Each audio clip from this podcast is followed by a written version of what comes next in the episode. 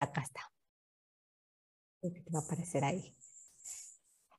Carmen, pues muchísimas gracias por estar aquí, por tu tiempo, por tu disponibilidad. Sabemos a veces que eh, pues, los tiempos nos, nos, limitan un poco por las actividades, la agenda, pero nos encanta mucho que te hayas tomado el tiempo para poder hablar el día de hoy sobre tu experiencia como mujer, como mujer migrante que ya lleva en México un par de años eh, proveniente de Colombia. Entonces, pues me gustaría empezar un poco con, con, con que nos hables de ti, que nos comentes un poquito más acerca de ti, como cuánto tiempo llevas aquí en México y de qué parte de Colombia eres, etcétera. Ah, claro que sí, Laura, no, pues primero muchísimas gracias por la invitación. Y pues sí, a veces uno se ocupa, pero bueno, muchas gracias, aquí estamos. Pues bueno, mi nombre es Carmen, este, soy de una ciudad muy bonita y muy maravillosa de Colombia, se llama Medellín, y ya llevo en este hermoso país, ya llevo tres años, llegué con mi esposo, llegamos pues como con la ilusión, ¿cierto? Que con la que uno sale de su país, de salir adelante y bueno, pues aquí vamos. Este, al principio, pues como todo, ¿no? Ha sido difícil, ha sido pues de mucha lucha, pero pues gracias a Dios aquí vamos. Y pues sí traemos un emprendimiento de panadería hace ya dos años y medio aproximadamente. Porque llegamos, trabajamos con una empresa, pero ahí pues ya no cumplieron. Sí, sí, sí. Pues bueno, ya cambiamos de actividad. Igual mi esposo tiene una amplia pues como experiencia en la panadería colombiana y en la gastronomía pues en general. Y pues yo incursiono más que todo en las ventas todo lo que es Facebook, Instagram, así es pues como que nos hemos ido pues como llevando la estadía acá. ya. Qué interesante, Carmen. ¿Y en Colombia eh, se, dedicaban también a el tema de panadería o aquí se dieron cuenta que a lo mejor les gustaba mucho y lo impulsaron o, o cómo fue un poco que ya traían esos conocimientos desde Colombia, me imagino? Ah, sí, te digo, mira, mi esposo sí lo trae desde hace mucho tiempo. Y nosotros antes de venir acá, pues a México, lo que hacíamos en Colombia era que teníamos un emprendimiento de recreación infantil y eventos, animábamos lo que eran así pues fiestas infantiles o de adultos, ya pues en el canto o cosas así. y pues sí, te digo que nos hicieron una invitación para una empresa. Y pues bueno, ahí no, no se dieron las cosas y ya como en la necesidad, porque básicamente fue pues como eso, la necesidad y aparte pues si una persona que nos dijo, ah, no, pues miren, les puedo rentar un local y pues no nos pagan depósito ni nada. Entonces como que todo fue llegando así.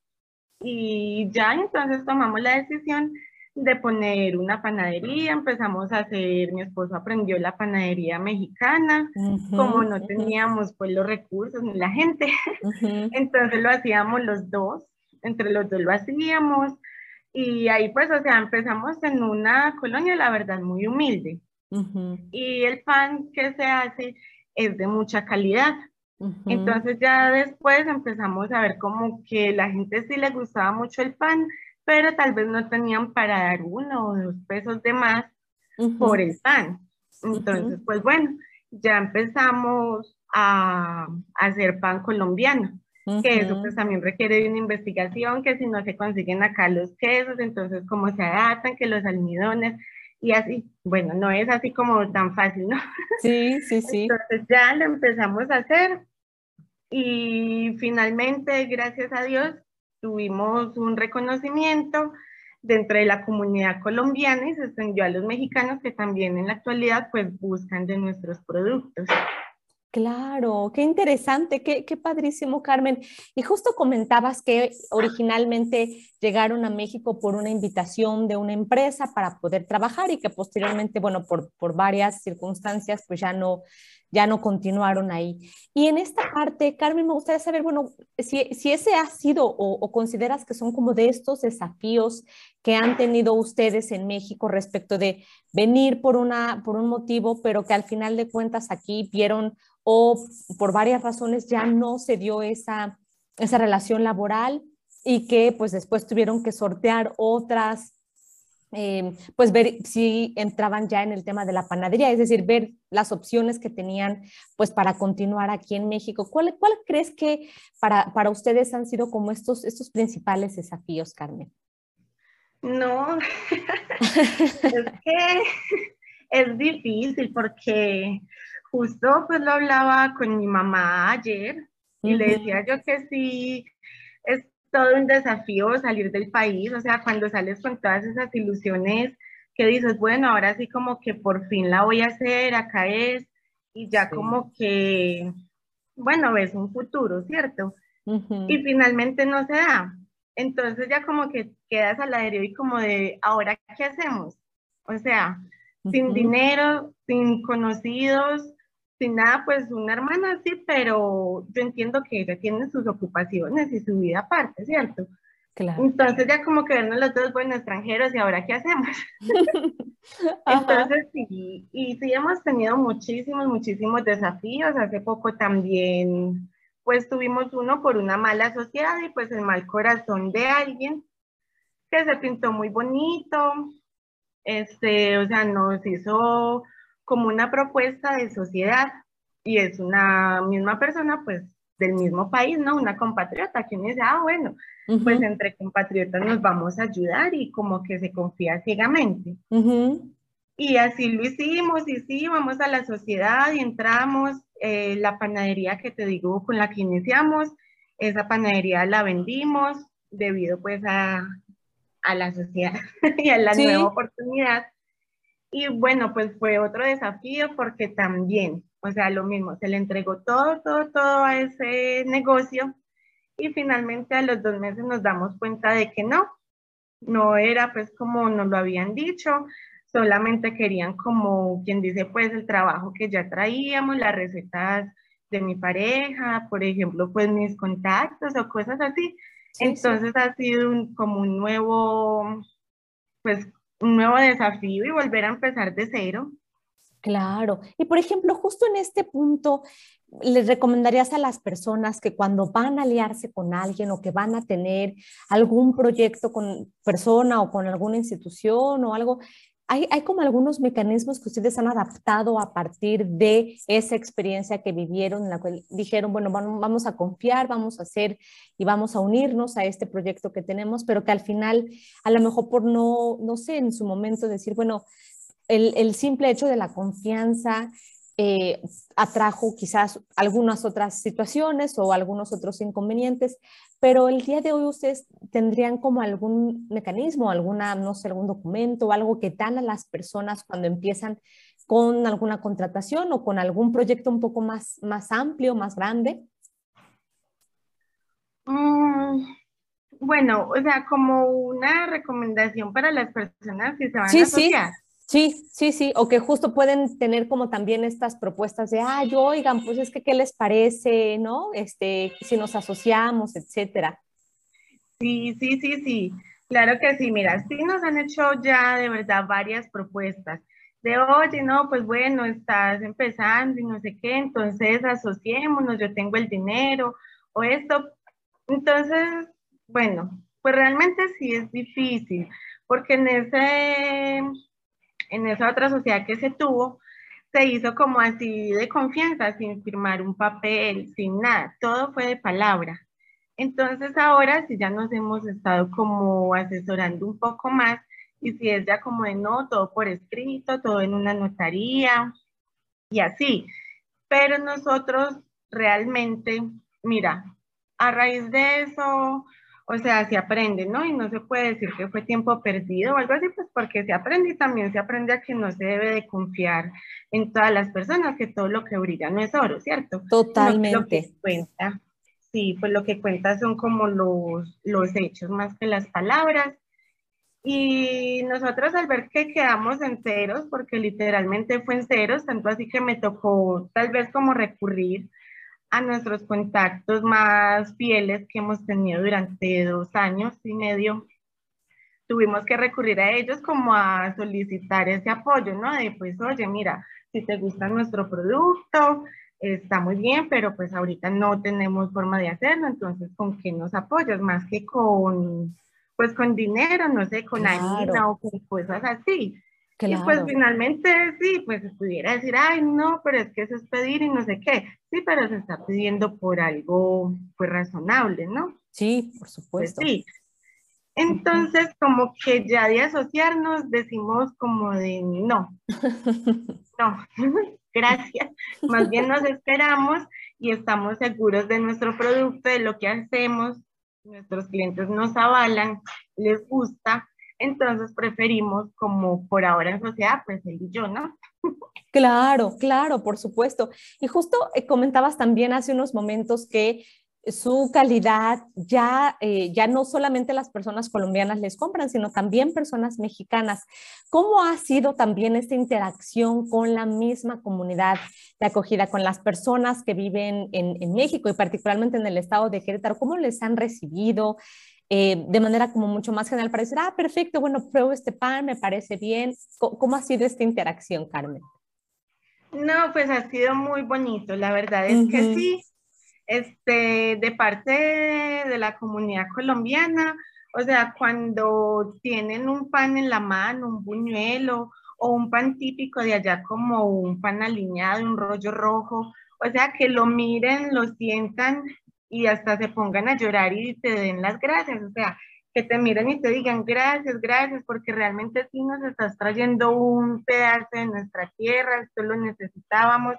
Entonces todo eso es como muy emocionante y es lo que a uno cada día lo impulsa a querer seguir, ¿cierto? Por supuesto. Y también de parte de los mexicanos, que se interesen en conocer, que les guste el producto, que, o sea, que se maravillen y digan, wow, o sea, eso aquí no se ve, yo nunca lo había probado, está delicioso. Y ya que te empiezan a recomendar y empieza el voz a voz, que finalmente es el mejor, pues la mejor ventana de publicidad que hay. Claro, sí, no, por supuesto.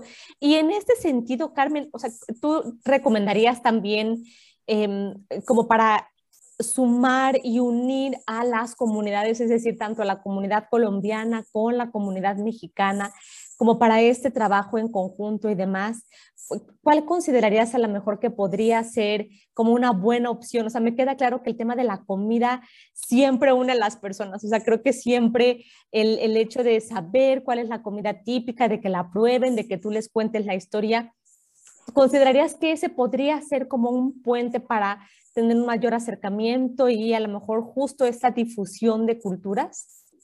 No, claro que sí, sí, totalmente. Aparte son culturas que en cierto modo hasta pues compartimos cositas, ¿no? Entonces sí, es muy, muy, muy bonito y sí, claro, totalmente, sería algo bien bonito hacer como esa fusión, ¿no?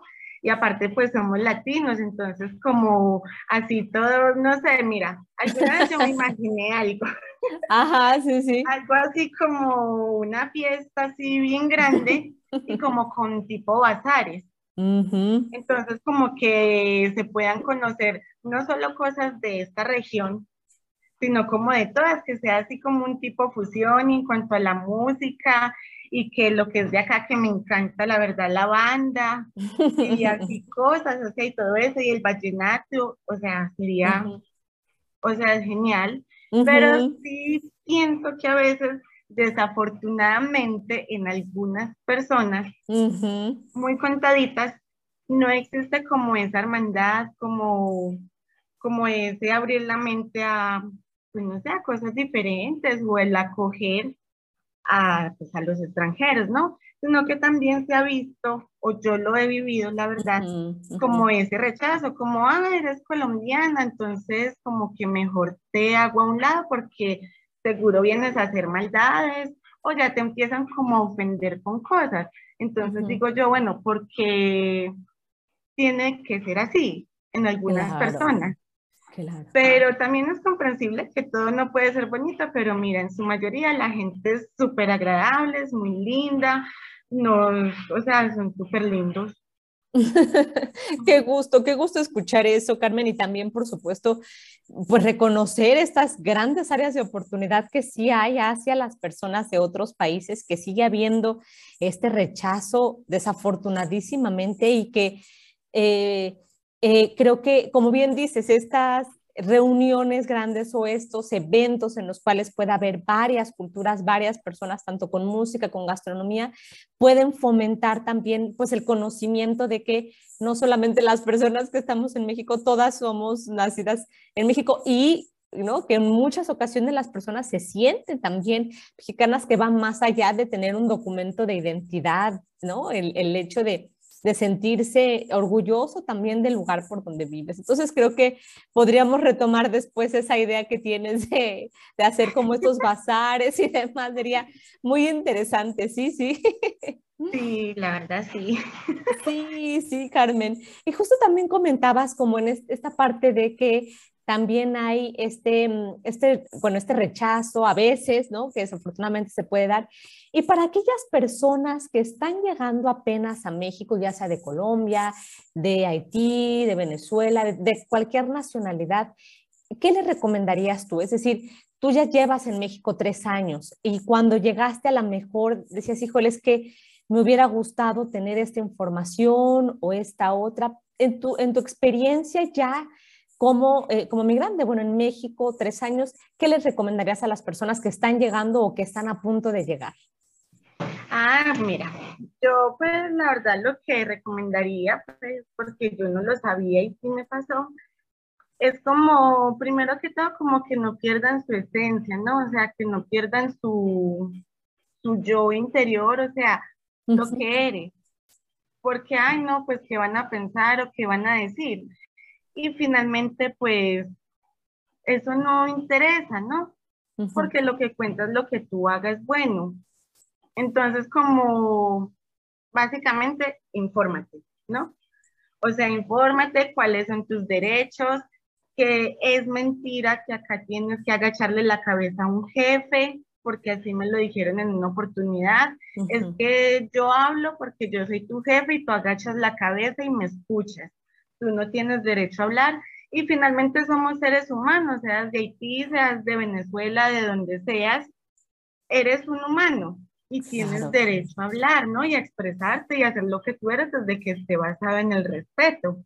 Entonces es como eso, o sea, no pierdas presencia, no pierdas el control, pero infórmate. Infórmate que no, o sea, si no tengas un documento, no tienen por qué hacer de ti o sea, pues lo que quieren, porque no, no está bien, ¿no? Claro, claro. Sí, ¿no? Completamente. Bueno, me encanta el nunca pierdas tu esencia, ¿no? Qué importante en muchas ocasiones que, como bien dices, el, el, el, miedo también, yo creo, por estar en un lugar distinto, el miedo por no conocer, el miedo por el que dirán, tantas cosas que justo el no tener, o sea, el tener siempre presente que, que, así eres tú, bueno, que es tu esencia y demás, que, que, la puedan tener también siempre presente, porque al final de cuentas, bueno, pues eso, eh, ¿no? Em, llena, informa también, este, contribuye en muchos, en muchos aspectos a las comunidades, en este caso, bueno, a, al estado de Querétaro, ¿no? Sí, sí, no, claro. Y sí, pues también es lo que te decía, que si no tienes un papel o algo, pero sí, o sea, hay medios y yo realmente sí muchas veces dejé de actuar o actué por miedo, por no saber, pero hay formas de informarte, solo que a veces es algo como tal vez un poco limitado, pero si lo buscas, pues lo puedes, puedes acceder a eso, ¿no? Y sí, o sea, si no tienes un documento o si, por ejemplo, hay muchas personas, ay, no, entonces voy a ir y voy a regalar mi trabajo, porque como no tengo un estudio, no tengo un título que me avale como profesional, claro. entonces, ay, no, no, entonces sí voy a permitir que me pisoteen. y finalmente así, pues no, porque todos tenemos un arte. ¿Sí? Entonces es como encontrarla, encontrar eso y hacerlo y trabajar en eso. Es difícil, sí es difícil, pero sí realmente, y más que todo, pues yo que tengo la fortuna de vivir en esta ciudad, es maravillosa. Querétaro es una ciudad maravillosa en todos los sentidos. Su gente, su gastronomía, sus lugares, o sea, el trato, las oportunidades, si están, si a mí me hubieran puesto a elegir otra ciudad después de conocer esta en este momento, la verdad, digo no, porque. Sí, sí, sí, qué, qué, gusto escucharte, Carmen, qué gusto escuchar eso. Y justo, bueno, pues como bien dices, está también estas oportunidades que, que hay, que ustedes tanto tú como tu esposo las, las han encontrado a través de eh, dulces momentos de tu emprendimiento, de su emprendimiento que nos mencionabas también al inicio.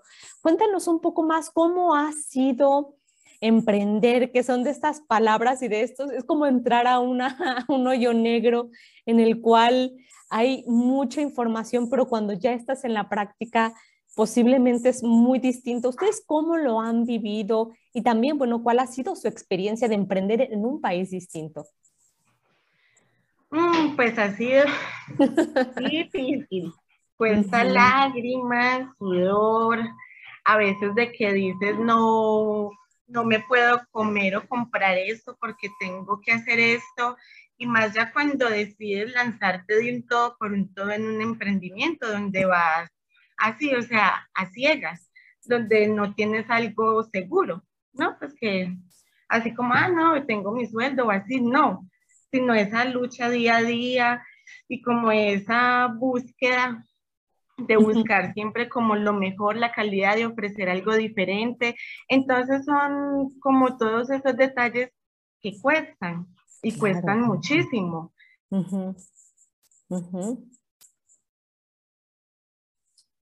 Y ya, y yo voy y lo vendo, pues porque no se vende fácil, y más ahora que lo que venden son las redes sociales. Entonces, sí, y empezar como empezamos nosotros, porque yo te soy sincera, empezamos con 5 mil pesos y con eso pusimos un negocio. Uh de que, bueno, vamos a comprar una estufita, en esta estufa hacemos el pan, unas cuantas charolas, unos utensilios, pero poquitos porque tampoco podemos exagerar y luego ya entonces cómo se va yendo todo, de que, ah, bueno, ya este trabajo de dos meses nos dio para un horno mejor, ya esto nos dio para comprar más utensilios.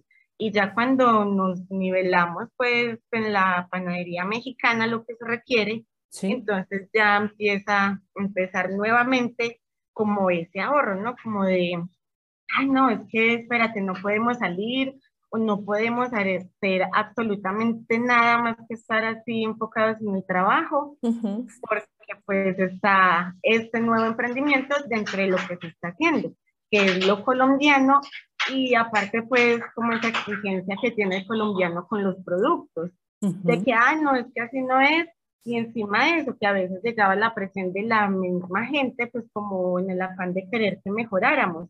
Es que el buñuelo no se hace así, entonces búscale otro almidón o búscale otro queso o que este pan así no va al relleno, entonces así como de a prueba y error, prueba y error, hasta lograr el nivel de calidad que se tiene ahora. y ahora ya se está en un buen nivel de calidad, en el que sí se está manejando una tradición 100% colombiana. O sea, y la calidad y todo lo que exige un colombiano a la hora de comerse pues un pan. Entonces ya ver como todos esos esfuerzos, todas esas luchas que se van haciendo, que de alguna manera u otra se van viendo los resultados. Claro. Y por ejemplo, ¿qué le dirías también a las personas que debido a esta pandemia, ¿no? Creo que el año pasado y también inicios de este nos trajo una, una gran lección que era no sé qué tan frecuente sea en Colombia esta frase que voy a decir, pero poner todos los huevos en una sola canasta. O sea, qué tanto el hecho de, en muchas ocasiones, pues las personas, pues, mm, las, ¿no? O sea, fueron despedidas, perdieron sus trabajos y a lo mejor ahí se tenía no se pensaba que iba a venir una pandemia de, esta, de esa magnitud y que después pues tuvieron que empezar a hacer otras cosas y emprender.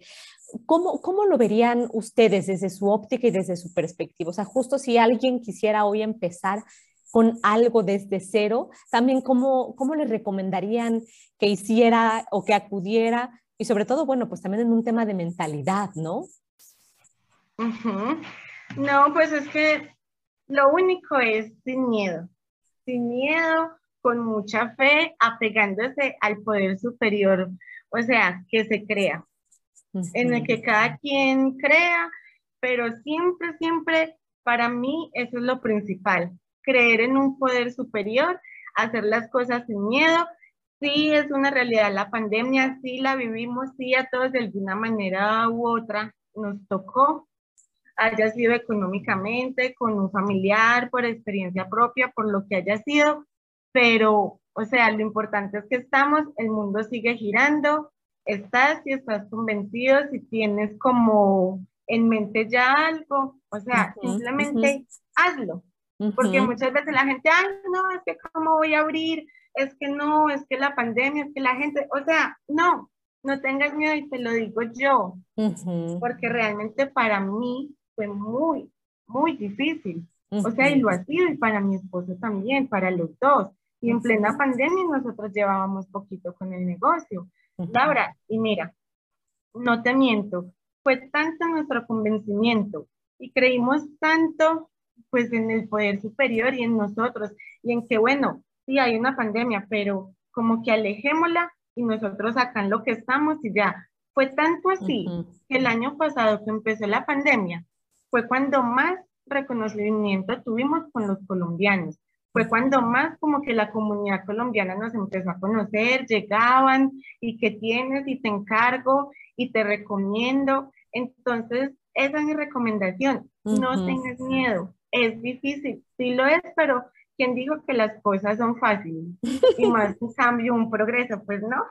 Sí, no, totalmente, totalmente, sí. Y esta parte también de enfocarse, o sea, lo que decías tan importante también, como eh, puede haber, ¿no? Afuera como mucho bullicio de muchas cosas, noticias y muchas situaciones, pero que al final de cuentas mm, también tienes que enfocarte y estar segura y seguro de que, pues, ¿no? Como bien dices, pues creer en lo que vas a hacer y hacerlo. Sí, claro.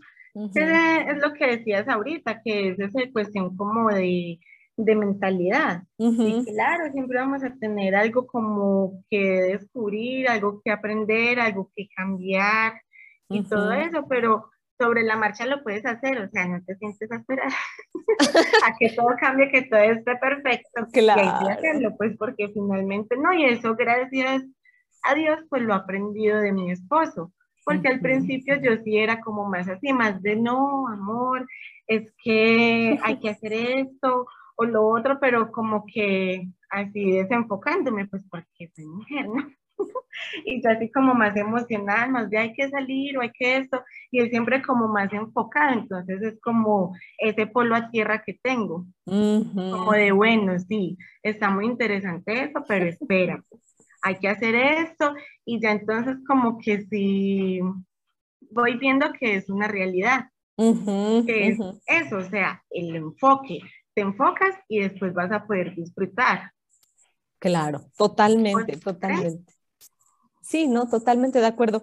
Y, un poco como para ir cerrando, Carmen, ¿qué es lo que más te gusta de México? Digo, yo creo que ya, no sé si el chile, que es como de estos temas en los cuales tú dices, no, todavía no me acostumbro, ya llevo 25 años aquí y sigo comiendo poquito, pero no mucho. ¿A ti qué es lo que más te gusta de México, Carmen? Mira, lo que más me gusta de México es la banda. Ajá, musical. musicalmente. Ok, ok. De gastronomía, el pozole. me encanta el pozole, me gusta mucho el chile habanero, me encanta, me gustan las gringas, los taquitos, pero de, de pastor, de canasta, de pastor. Y todo lo que tenga queso, y como aquí casi todo tiene queso, entonces casi todo me gusta. Muy diversa, la verdad, sí. Sí, sí, sí. Qué, qué, bueno y qué gusto también saber. Bueno, y el pozole está dentro de estos top five, ¿no? O sea, como de estos platillos es de los, los cinco más pedidos para, para las personas porque sí, es muy rico. Sí, sí, Totalmente. Uy, Carmen, pues muchísimas gracias por, por esta entrevista. Ha sido bastante aleccionadora en muchos sentidos, pero en, en, en, algunos que rescato y que se me hicieron muy interesantes es esta parte de no tener miedo, la parte, por supuesto, de no perder la esencia, de enfocarse y, pues, por supuesto, también que ustedes con su emprendimiento, con Dulces Momentos, también han, como dices, han tenido esta parte de sangre, sudor y lágrimas casi, casi, pero que lo han podido eh, echar a flote y que el día de hoy está, están recomendados y que siguen teniendo una muy, muy buena calidad y eh, compártenos tus redes, dónde te pueden encontrar, dónde, los, dónde se pueden acercar con ustedes para pedidos, etcétera. Ah, claro que sí. Mira, ahorita estamos como básicamente panadería virtual. Entonces se está trabajando sobre pedidos desde la casa. Y ya también se tiene servicio a domicilio, sí. Y en redes nos pueden encontrar en Instagram como Dulces Momentos, guion bajo colombianos. Y en nuestro Facebook, la fanpage es Dulces Momentos Panadería Colombiana. Ahí ya nos pueden encontrar y ahí ya pueden encontrar el WhatsApp y el número de llamadas también. Perfectísimo. No, bueno, pues, y, nada más coméntanos rápidamente cuáles son como algunos de los panes, comentabas algunos, pero nada más como para que las personas sepan cuáles son como, como los que más les piden a ustedes. Ah, ok. Bueno, lo que son los colombianos nos piden los que son más típicos, que son las almohábanas, los pan de bonos, los buñuelos, los panes aliñados, los rollos rojos, este, el pan agridulce, las cucas. Sí, así una gran diversidad, ¿sí? Ajá, sí, una gran diversidad. Sí, sí, Carmen. No, pues perfecto. Pues, pues, digo, ya, ya saben, en Dulces Momentos eh, colombianos en Instagram y Dulces Momentos Panadería Colombiana en Facebook, en la fanpage. Ahí las pueden encontrar, ahí están teléfonos y demás para que, sí, para que se pongan en contacto con ustedes y los prueben, por supuesto. Claro que sí. Carmen, pues muchísimas gracias por el tiempo, por, tus palabras. Y no sé si quieras cerrar con algún mensaje en particular. Si no, sin antes, por supuesto, eh, comentarle a las personas que, que próximamente vamos a seguir subiendo más testimonios interesantísimos como este de Carmen. Pero no sé si quieras cerrar con algún mensaje, Carmen, que nos quieras dejar y compartir. Em, bueno, pues yo sí siempre insisto mucho con el no perder la esencia con ese insisto y es uno de mis lemas más importantes porque es el que me ayuda como a no olvidarme de mí, de lo que yo quiero, de lo que yo soy y hacia dónde voy. Y también pues decirles que no tengan miedo, o bueno, sí ténganlo, pero aún con miedo, háganlo, háganlo, porque sí es difícil y también pues como salirte de esa zona de confort que es la que a veces no, no nos deja salir adelante. Y es eso. Y entonces, si no puedes, entonces ya vienes, me buscan, nos tomamos un café, nos comemos un pan y hablamos. Ay, no, pues ya está, ya está, listísimo, Carmen. Muchísimas gracias, muchas gracias por tu tiempo y pues seguimos en contacto. Pronto iremos a Dulces Momentos. Claro que sí, muchísimas gracias a ti, Laura, por la invitación y pues bueno, muchas, muchas gracias de verdad.